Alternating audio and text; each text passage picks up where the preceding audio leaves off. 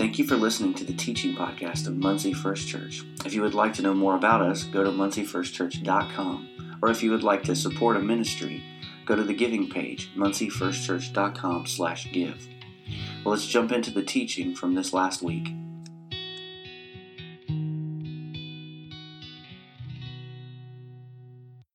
Well, good morning again. Hey, uh, I just want to tell you how much I appreciate you guys, and, and the worship has been phenomenal this morning. Man, my heart has just been lifted up. I was just overwhelmed by the sense of His presence this morning. Thank you guys, uh, Ian.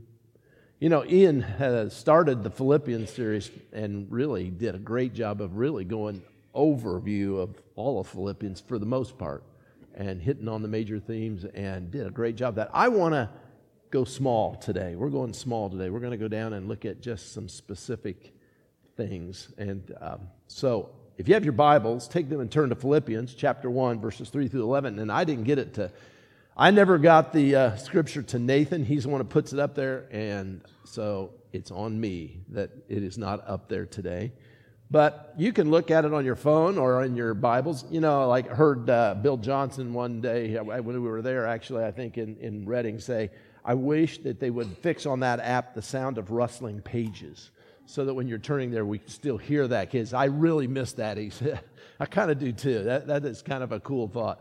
You know, the sound of rustling pages. That would be good. But anyway, uh, Philippians 1 3 through 11. And I'm going to read that to you in just a moment here. But thank you again for, for everything that you do. Philippians 1, verses 3 through 11. I thank my God every time I remember you in all my prayers for all of you. I always pray with joy because of your partnership in the gospel from the first day until now, being confident of this, that he who began a good work in you will carry it on to completion until the day of Jesus or Christ Jesus. It is right for me to feel this way about all of you since I have you in my heart. For whether I'm in chains or defending and confirming the gospel, all of you share in God's grace with me. And I want you to get that partnership, share in God's grace with me. God can testify how I long for all of you with the affection of Christ Jesus. And this is my prayer that your love may abound more and more in knowledge and depth of insight, so that you may be able to discern what is best, may be pure and blameless until the day of Christ, filled with the fruit of righteousness that comes through Jesus Christ, to the glory and praise of God. Father, today we invite you to just speak to our hearts through your word. Lord, your word has just become alive and so precious to me. And I pray that for your children as well, for all your children. We bless your name. Thank you, Lord. In Jesus' name we pray. Amen. I, uh, I was at our house, I should start that way. At our house, we have a lot of trees. Uh, some of you have been to my house and you know what I'm talking about. I have sort of a woods that I live in. It's not as thick as it used to be, it's just still some trees. And uh, the ash borer, the golden ash borer, really did a number because I had a lot of ash trees, and so it killed off a bunch of trees, and they were around my house. And so a couple of years ago, uh, my son John brought a lift over to my house, and I went up in there, we began to cut, and we cut down 11 ash trees in one day. We didn't cut them up, we just cut them and laid them down in the yard. And 11 trees make a huge mess in your yard. I just don't know if you know that or not, but it really does. If you've ever cut down one tree, you know how much wood you get. I had 11 down, and these are not little tiny trees. These are trees. These are big trees. These are mature ash trees. And I had 11 of them down. If you ever want to see the pictures, I've got pictures. It's horrible and it's discouraging. And it was just like, oh my goodness, what have I done? And I looked around, and it was just like, this, I'll never get cut up. Well, I started cutting on a little at a time, you know, and I was making very little progress. And I had said something about it. And one morning, I was going out to cut, and a truck pulled down the driveway. And it was Ryan Plummer. You guys know Ryan. He's a police officer, and uh, he's your dad. Yeah, that's right. Thank you. Isn't that awesome? She, she at least acknowledges that it's her dad. Yeah, that's good. She's not ashamed. And, uh, you know, and, uh, and he pulls down my driveway and he gets out and he's got a box of donuts and two chainsaws. The donuts were important only because he had one with bacon on it, and that was really good. And he's a police officer and he had to have his donuts. I think that was part of it too. I'm not sure on that. But anyway, don't tell him I said that. and uh, so he gets out, and, and we start working. And, you know, we cut all day together. And we got so much done. He didn't quite finish it, but he got so much cut up. And then a few days later, he showed up with a, with a skid steer and, and a big truck, and we loaded some of the big chunks of wood on that truck, and he hauled them off to a friend so that he could have firewood for later on. And you know, his partnership in that, his coming alongside me, joining me in what I was doing, changed everything for me. It changed it all. I think I'd still be out there cutting on that if Ryan hadn't showed up because it was just like defeating. You know, one little chainsaw, you would cut and cut, and it didn't seem like you made any difference. But when two got busy and two began to work, and we worked hard and long, there was times where we'd stop and we'd talk and we'd have a little camaraderie and we'd, we'd encourage each other back to it. And we got so much done. And then it was like, hey, we can do this. We can finish it. It was partnership. Paul had uh, become a Christian and, and had gone through the process, and you know the story, most of you, of Paul, how he, he gets saved. And well, he became saved, he became a missionary. He began to go out into uh, places around the world to, to tell people about the gospel. And he, he always went out, and, and when he went out, he went with a, a friend. He had a, a friend named Silas who went with him on the second missionary journey. And he went out into a place called Philippi, and that's where the book of Philippians come from comes from. And he went out there, and the, and the story in Acts is, is that as he went out, it's down in Acts, I think, 16, he goes out there and, and, he begins to go down to the river to pray. And as he goes down there, there's some women down there working, washing clothes, whatever. And he runs into this lady named Lydia. And Lydia sells purple. Now, you, today, you know, we don't really sell collars, but back then, that was an important thing. And she sold the color purple. She could dye your clothes purple, your hair purple, I don't know, whatever else you wanted purple. And so she was down there working, and he ran into her and he began to talk to her. And while he was talking to her, she listens and she hears the gospel. And when she hears the gospel, she got saved. It says that her whole household joined in and they all got saved together. It's exciting. Well, then he moves on and he's going through the town and he's telling everybody about Jesus and he's trying to explain what happened and how he was saved and how it changed his life forever. And he's going on and on about all this. And uh, people are getting saved. And then he runs into this girl. She's a servant girl and she has the spirit on her of being able to tell fortunes.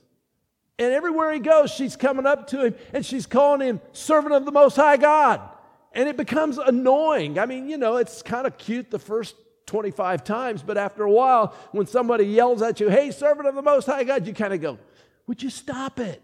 And she couldn't stop it because it was the spirit in her. And finally, he's had enough and he cast that evil spirit out of her, and she gets saved. Well, that ticked off her owner, her servant. She was a servant girl. It ticked off her master. He was making money using her that way. And so he was a little ticked off. And so he said, You know what?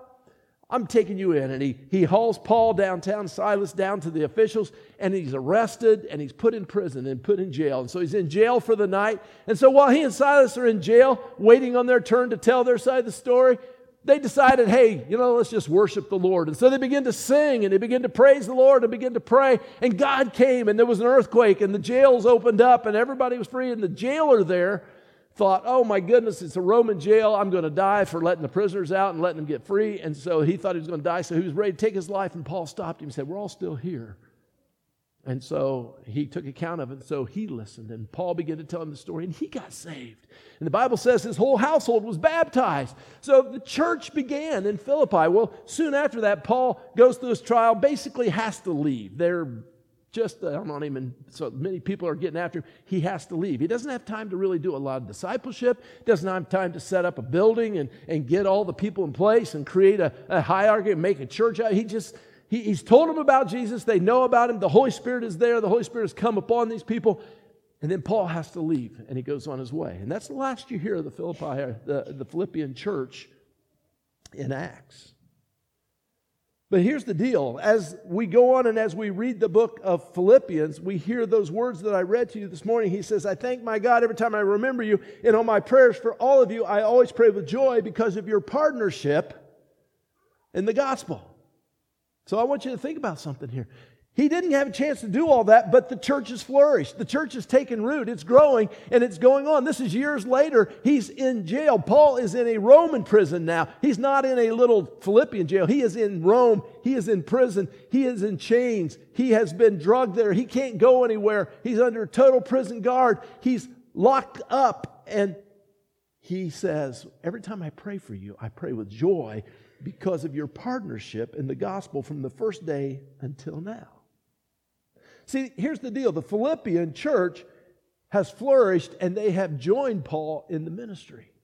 They have gotten involved in what it is that he's doing. They've gotten involved in the church ministry and in the missionary ministry that Paul's doing. They've become his partners and they have become a means of grace to Paul. They become a means of grace to Paul, they become a means of grace to others. Now, grace is a great word, and, and means of grace is something that we may not quite fully understand. John Wesley talks about uh, the means of grace, and when we talk about that, what we're talking about usually is things like prayer is a means of grace. It's, by, it's a way in which we reach out, and God reaches out to us, and we reach out to God, and we partner with God, and it's a connection place with God. It's a means of grace. Communion is a means of grace. When we take communion together, that's a means of grace. That's God reaching down to us and us reaching up to God, and there's a connection there. Something spiritual that begins to happen. It's more than crackers and Kool Aid. Okay? It's, it's, it's something that goes on. We can't explain it all. You know, in different places, they make it out to be certain things and other things, but, but we know that something more mystical than just eating bread and, and, and drinking juice. There's, there's a, a connection there. It's a means of grace, a way in which God touches us with His Spirit. The Bible is a means of grace. By the way, if you're not reading the Bible every day, why not? Because the reality is, is this is a means of grace. This is a way in which God has agreed to talk to us and be there for us. And if you're not reading it, you don't know what it says in it, it's not doing you any good. It's not a magic book. It's a truth book, and, and you got to read it. But it's God's means of grace to us. It's the way he touches us. Well, they were being a means of grace to Paul. They were a way in which God was moving and, and, and doing things and reaching out to Paul through this church. He was helping Paul. He was encouraging them and others to find, uh, uh, to be helped. Others finding Jesus through them and, and Paul not finding Jesus, but, but they're being Jesus to Paul. They're a means of grace by which God connects to Paul from heaven. And grace is such a great word here. It, it's the word, uh, or joy, actually, I should say. It's the word charis. It's, uh, it's a word that means joy. There are means of joy to him as well, because Paul, as he lives in this Roman prison, I mean, I don't know about you guys, but you know, when it's gloomy and dark outside, like in the winter, I feel like I'm in prison. Anybody here feel like that? You know, it's just like, man, and it's hard sometimes. You're just sitting there and you're going, man, it's never going to end. And today I feel free because it's beautiful outside. And you know, Paul's locked up and he's he can't go anywhere. He's locked up, and there's got to be some days where it's just gloomy and, and, dark in there, and he's just depressed and going, man, God, something. And, and these people, when he thinks about them, when he prays for them, he says, I have joy. And the reason he has joy the reason he has joy is because they're, they're being a part of the ministry with him. And, that joy is something that's deeper than just the weather or whether you're in a prison. It's joy that comes from God. It's joy that because of what they're doing. And he's excited about them. They're in partnership and fellowship with him and the Holy Spirit. They're in partnership with the Holy Spirit and with him, I should say. They're involved. I love this. They're involved. They're not just watching from the sidelines. See, church these days has become a sideline activity, like football. Have you ever noticed that? There's millions of people sitting in the stands watching football while 22 guys on the field who don't need any exercise are going full out and doing everything they can do. You know, probably millions of people in the stands who need exercise, I should say, who are sitting watching uh, 22 guys who don't need another minute of exercise go full out exercising with all their strength. And that's kind of like church has become. We're sideline Christians. Oh, that was a good sermon, Pastor. Oh, I'm so glad that Al's doing the shoe ministry. Oh, I'm thankful that Karen goes on her mission trips. Oh, I'm glad that, and we can go on down the list. We're glad that, that we're glad that Madison does children, and we're glad that Ian takes care of the youth, and we're thankful to have him play his guitar and Allison sing. Wasn't that neat? But that's sideline ministry. That's sideline. They weren't being sideline Christians. They were involved. They were partnering with Paul. They were not just watching. The first thing they did was they prayed. They provided prayer coverage for the ministry that Paul was involved in. They were involved in his ministry by praying for him. And they didn't just pray, oh, Lord, bless Paul. I hope he's okay. But the Bible's pretty clear that they dug down deep inside themselves and they stayed on their knees and they contended in prayer for Paul. That's different than what most of us pray. They contended in prayer. Anybody here ever contend in prayer? Where you're just digging down deep, where you just got to stay with it, where you just pray, where you can't let go of it. It's like you're hanging on. I'll tell you what, you know, you're just hanging on. You know, it's trying to throw you off, it's trying to buck you off. Have you ever ridden a horse that was not exactly friendly and was bucking? I, I used to ride a lot when I was younger, and I'd do that. And, and, you know, you, you have to hold on, you contend, you stay with it, or else you're going off. And that's kind of the way it is. You're contending, you're hanging on, you're, you're seeking until you get through, until God answers. That's what they were doing for Paul. They were contending for him. I wonder what the ministry would look like if God's people, his church, would begin to contend for the ministry again. If instead of sitting on the sidelines saying, Well, that was a nice service, I did my time, I got my ticket punches, it don't matter, I'm just going to go on, I've got things to do, and I'm comfortable anyway, so it's just all right. If instead of that, we would just begin to contend. In our homes, we would contend for the ministry. If when the church doors opened for prayer, we showed up and we contended for ministry. You know, it's so easy to say, I'm too busy. I just got to tell you something right now. If you're too busy to pray, then you need to go to God and say, God, take some stuff out of my life because you need to be here to pray. There's nothing more important than the prayer. Not even this service is more important than the prayer meeting that we have on Wednesday night where we contend for the ministry and where we need to do it for each other and for the ministry of this church. You know, Ian cannot minister. You know, people want to say, well, you know, there's not as many teens as there used to be, blah, blah, blah. I'm going to tell you something right now. If you think Ian needs to have more teens, then pray about it. Don't talk about it. Don't ever, ever, ever talk to me about that until you've told me I've been praying for it a long time. Contend for the youth. You say, well, there's not as many children as there used to be. Contend for it. Get behind Madison and pray for her. Pray because it's not easy work.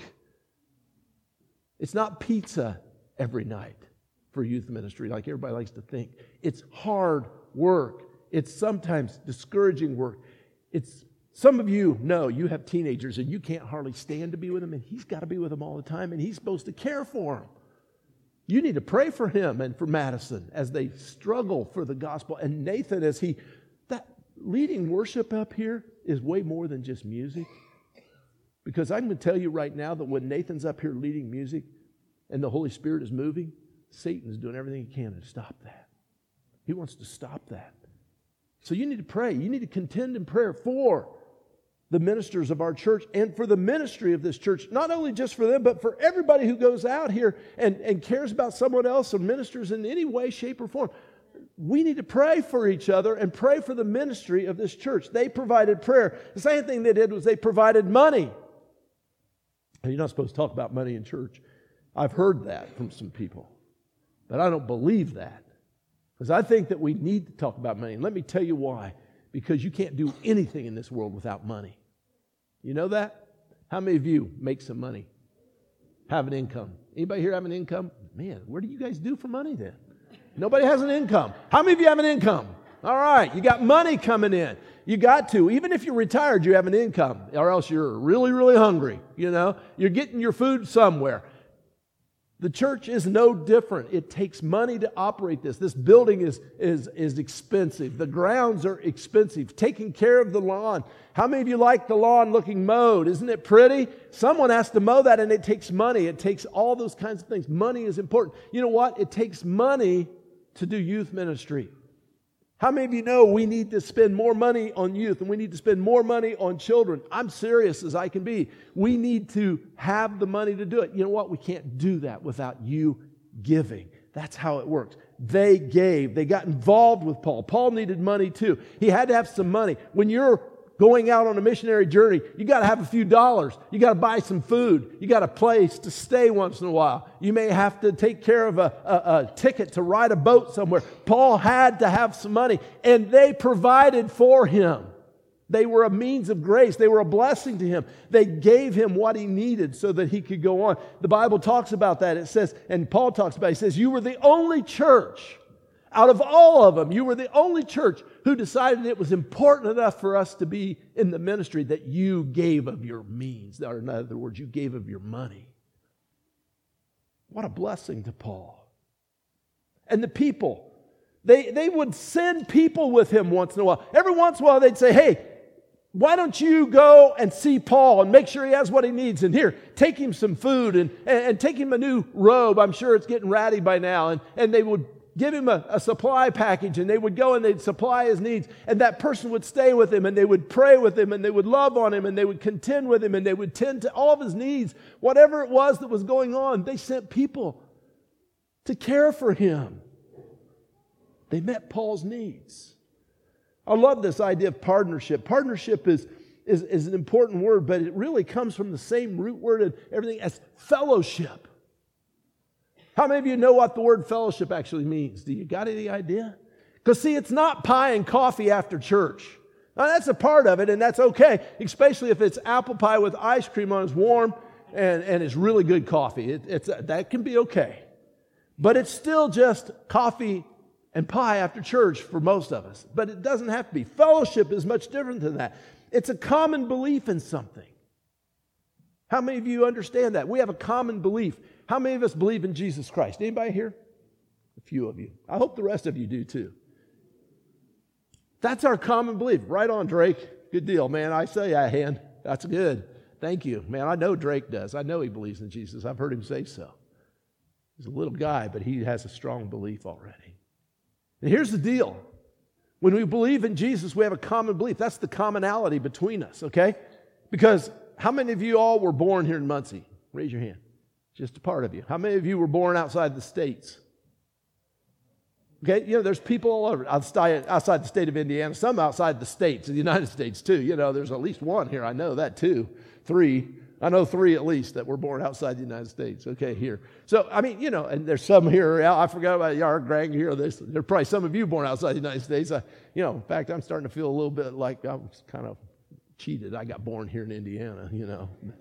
But anyway, uh, reality is, is that that's not our commonality. We weren't all born the same, you know? And, and we don't all work the same jobs. And how many of you like sports? How many of you don't like sports and wish they'd go away? Uh-huh. See, there's some of you like that. You know, you're sick people, but you know, you're still here. And we love you anyway. And the reality is, is that that's not our commonality, you know? And, and how many of you like steak? And how many of you don't like steak? See, there's even people who don't like steak, you know? So that's not our commonality. But we had one commonality, and that's Jesus Christ. He is the common goal, a common ground between us. And because of Jesus, we have fellowship. Isn't that cool? Because of Jesus, we have fellowship. We have a common belief, and it's a two sided relationship. It's not me by myself. And see, that's the problem with ministry a lot of times, is that it ends up being a person by themselves doing everything and everybody watching. It's a two sided relationship. Paul wasn't the only missionary. He was a missionary, but he had other people helping him all the time. They were going together. It was a partnership, it was fellowship. It's a commonality, it's a two sided relationship, it's a partnership in something. And the partnership is in the gospel. The fellowship that we have, it centers around the good news. Jesus Christ came and gave his life for us and died, but grave couldn't hold him as we sang this morning, and he rose from the dead and he's alive. So the Philippians are not watching and they're not sitting on the sideline. And they're not saying, Paul, you carry the ball, you do it all, you take care of it. John Maxwell, back in his day when he was going and, and had his church, he, he would do this illustration where he would go out and he'd have 11 guys, as like in football, lined up on one side, and then he would go out by himself and, and stand there, and they would act like they were going to play football. How many of you think that Peyton Manning could have won the Super Bowl by himself? Couldn't have done it. See, because it takes everybody working together. You know why we aren't winning the battle? It's because we have too many one man, two man, three man, four man teams up here while everybody else sits and says, Oh, I hope it succeeds. I sure wish the church would grow again. I sure wish there was more people here. I sure wish people would change. I sure wish the world was different. But it won't ever happen if we go about ministry the way we are right now. It's a partnership, it's a fellowship, it's us partnering with each other and partnering with the Holy Spirit. And then we all partner and fellowship together. It happens. Something happens. And here's the deal when we're full on participants, when we're in fellowship and full on participants, something happens. Joy happens. You know why people don't go to church anymore? Because it's not fun. It's not fun. I, am glad. Thank you. Thank you. You're my best friend right now. You know that?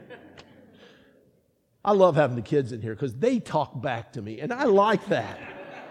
Man, that's so good. I get feedback immediately. It's so cool. But here's the deal church isn't fun for most people, and here's why because they're sitting. You know, I played football in high school and in college even one year. I got a picture to show you if you want to ever see it. I, I can show you. I'm me playing football in college. I was a little heavier than I am now, a little bigger, a lot younger. But I did. And here's the deal I found out I hated football when I didn't get to play. It's no fun to get dressed every day and go out to practice and, and be the, the, the practice dummy. Nobody wants to do that. I wanted to be the guy on the field. But I'll tell you what, when game day came and you were on the starting lineup and you ran out on that field, and man, you made that first tackle of the game, man, there was a lot of fun, man. You get up and man, you just couldn't help yourself. It was like, woo! You know, I can't do it anymore. It doesn't, parts fall off when I shake like that now. So I'm not to do it. But anyway, it, it was awesome. You know, and you just couldn't hardly, you know, you can't find anything better than that. That was just amazing. And, and some of you know what I'm talking about. You know, some of you go, I don't like music. And some of you, you participate in the music and you're going, man, I love music. Those of you sit there and never sing and say, I don't like music. You know why you don't like music? Because you don't participate. Even if it's not your music, sing it. And you'll find out you know the words. When you know the words, you'll sing it and you'll enjoy it because it's not bad music. It's pretty good, actually. I love the old music too. I was just telling Wanda Nichols back there, I said, man, I love older music, but I love this music too. And it's because I've been participating in it. And when, when uh, Nathan sings or, or, or, when Allison sang this morning, I didn't just sit there. I, am singing. They probably hear me over her because I, I just belted out. I just love the Lord and I want to sing. It's a good thing. I love it. I'm not a great singer, but I love to sing because I love to be a part of it. We're full on participants. And when we do, we get joy. And here's the other thing joy happens. And second thing is common goals get achieved.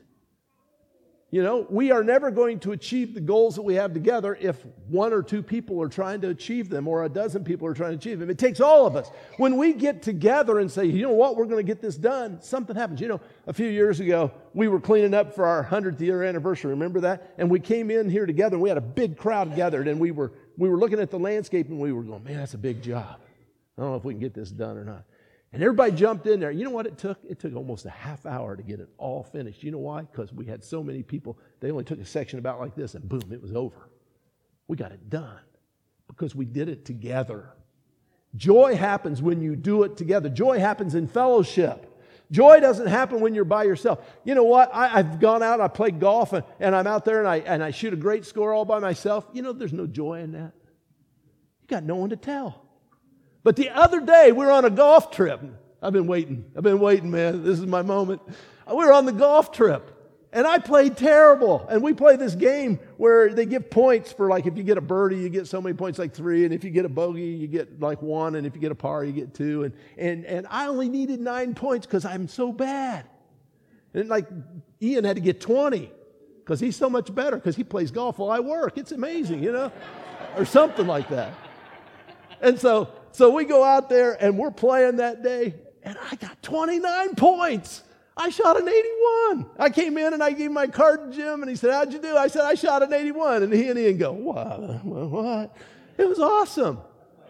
I was cheating, yeah. But you know what? I had all kinds of joy that day because I got to do it in front of them. And I sunk a birdie on the last hole with them watching. It was so much fun because they were there to see it. When we do stuff together and when there's people there with you, it's fun. It's fun. We succeed. See, the deepest fellowship happens when we do it together. And I'm going to tell you something the most deep fellowship you'll ever experience is when we pray through to victory around the altar. when we are on our knees, when we are contending in prayer, and God breaks through and the Holy Spirit moves and He makes that promise that He's going to do it, and we see it happen, we stand up, and I'm telling you right now, it'll revolutionize your life. If you've been praying for someone to get saved and they haven't gotten saved and you contended in prayer for them and then you see them come down to the altar and you get to pray with them and they find the Lord, there is nothing better. You're standing up and you're doing the little happy dance all over the place. And everybody's going, man, look at that. They're dancing. And you know why they're dancing? Because they're so happy. There's so much joy in that. But there's a big problem. As I've been mentioning already, we often choose to let someone else do it. We're just willing to sit back and say, but uh, I don't have time. I don't have talent. I'm comfortable with where I'm at. And so we sit and watch and we view Christianity as simply salvation. I want to tell you something right now, and this is, this is about as most important thing I'm going to say all day probably is this. Christianity is simply not just salvation. Salvation is just a beginning place. It's a place we get started. You know, we, we, we go to Jesus and he forgives us of our sin, and that opens the door to the kingdom of God.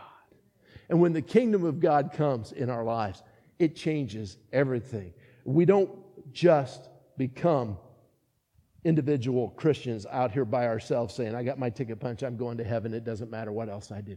We get to be part of the kingdom and the kingdom happens in these churches. Now, you know, our church isn't the only church. We're a little part of it. See, what needs to happen is as we work together, then we need to expand out of here and we need to start getting involved with other churches and other people because we're the kingdom of God. We're not just the kingdom of Nazarene. You, you know, when we take communion together, from time to time we take communion together. We need to do it more often. Than, but when we take communion together, it's not just you taking communion. Communion is by nature all of us coming together. We receive communion. It's a reminder that we're not bystanders looking on. We're taking part. We're a part of it, and we're part of it together. We're corporately participating in the death and the life of Jesus. We are saying to him, I'm a partner with you, Jesus. I, I choose to be a partner. I'm coming up here and I'm going to drink the juice and I'm going to eat the bread and I'm going to be your partner in this kingdom. It's fellowship. It's, it's us getting together, that common goal around Jesus' death, and saying, we're going to achieve whatever it is that God has for us. Ministry never depends on just one person, it's always us working together in partnership and in fellowship as a community to reach our city. You know, I don't want to grow just a great church. I hope our church can grow into a great church. Don't get me wrong. I'm, I'm looking forward to what God wants to do in the next few years. But I want more than that. I want to grow into a great city. You know, I, we were out in Redding, and, and I've told you some of the stories. that There was a, you know, they, they are so involved in their city. They, their, their goal is not to grow a great church. Their goal is to grow a great city, and they've, they've gotten involved in it. You know, there were four police officers getting ready to be laid off in Redding because they just didn't have the money. It's a town a lot like Muncie, uh, kind of a crumbling town with, with a lot of industry that left and different things. And so they were struggling. There's four police officers going to be laid off. And you know what the church did? The church went to the city and said, uh, We'll pay for their salaries. Keep them. We'll take care of it. That's what I want to be. I want to be a church that can say, you know what? Let's take care of it. Let's make sure that we have what we need as a city. Let's bless this city. Not, not, not so everybody can just sit around and be comfortable, but let's bless it so that Christ can reign, so people can meet Jesus. There's four things that we practice in ministry as partners, and I want to share that with you again, and, and I'll be wrapping this up real quick. But we pray for each other. That's the first one. Number one, we pray for each other, and we pray together. It's got to happen. You can say, Well, I, I pray at home. I'm okay. Yeah, I'm glad you pray at home. But there's a place and a time where we need to gather to pray. Throughout the Bible, they gather to pray regularly. There's a place we need to gather in and pray. And it's not just letting someone else pray either, it's all of us praying together because God needs to hear. The more we pray, the better off we're going to be. We, it, it, changes our hearts, it moves our minds. We, you know what? If we're not praying, our hearts and our minds will never be moved to where God wants them to be moved to. We need to pray together and for each other. Secondly, we all sacrifice together for the sake of Christ and the community. All of us sacrificing together. A lot of people are saying, well, you know, you just don't know my financial needs. I'll tell you what, I know mine. I'll put them up against most people's as not having all that much coming in, but I don't know where it comes from. But I know that God always supplies my needs according to his riches. He's taking care of me. And you can say, oh, that just sounds really nice for you. It is for me, and it is for you too. All of us, if we will trust the Lord, will give us what we need. He'll take care of us. I believe that with all my heart. And I believe right now that as this church gives, it will be blessed. I believe that if you're not giving, it's shame for you because you're going to miss out on the blessing. Because I can tell you right now, when the things begin to happen, when God begins to move and you're giving to it, you're going to sit there going, Man, I helped with that. And you get part of the joy. When you don't give, when you decide not to be a part, it's like, Well, I, I, I, you know, I guess that's nice. I don't know. You don't understand that. It's giving not only our money, but our time. You know, I know we're busy and I know there's things going on, but I'll tell you right now, if you're too busy to give your time to the church, you're too busy. Not because the church is like, oh, we got to have all these things, but because this is God's community and He has plans and you want to be a part of that. Your talents. You know, it doesn't matter what your talent is. Your talent could be fixing things. Your talent can be, uh, you know, mowing the yard. Your talent can be singing. Your talent can be teaching kids. You know, right now we're getting ready to have VBS. How many of you know we're getting ready to have VBS? What's the dates, Madison? August 1st through 4th. August 1st through 4th. I usually don't have to repeat that. She's usually loud enough you can hear it. So, uh, August 1st through 4th, and that's a good thing. I'm not a problem with that. You teach children, you're supposed to be loud. You know, louder than them. That's, that's a magic thing right there. so, August 1 through 4, and we need teachers. Okay? I'm tempted right now to ask how many of you are going to help, but I won't do that to you right now. I will if they don't. Uh, if you don't get enough help next week, we will start that. But I'm serious. I need teachers. And you know what? You go, well, I, am not very good. Yeah, you know what? You're plenty good. God's going to help you. See Madison. She'll get you signed up today, right now, after church. We need teachers. We need people who will jump on board.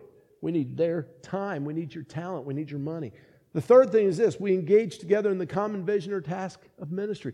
It's togetherness. We need to do it together. It's not my ministry. Don't ever call this my church. I don't own this church. You understand that, right? I don't own it. I get nothing out of this church except for you give me a salary.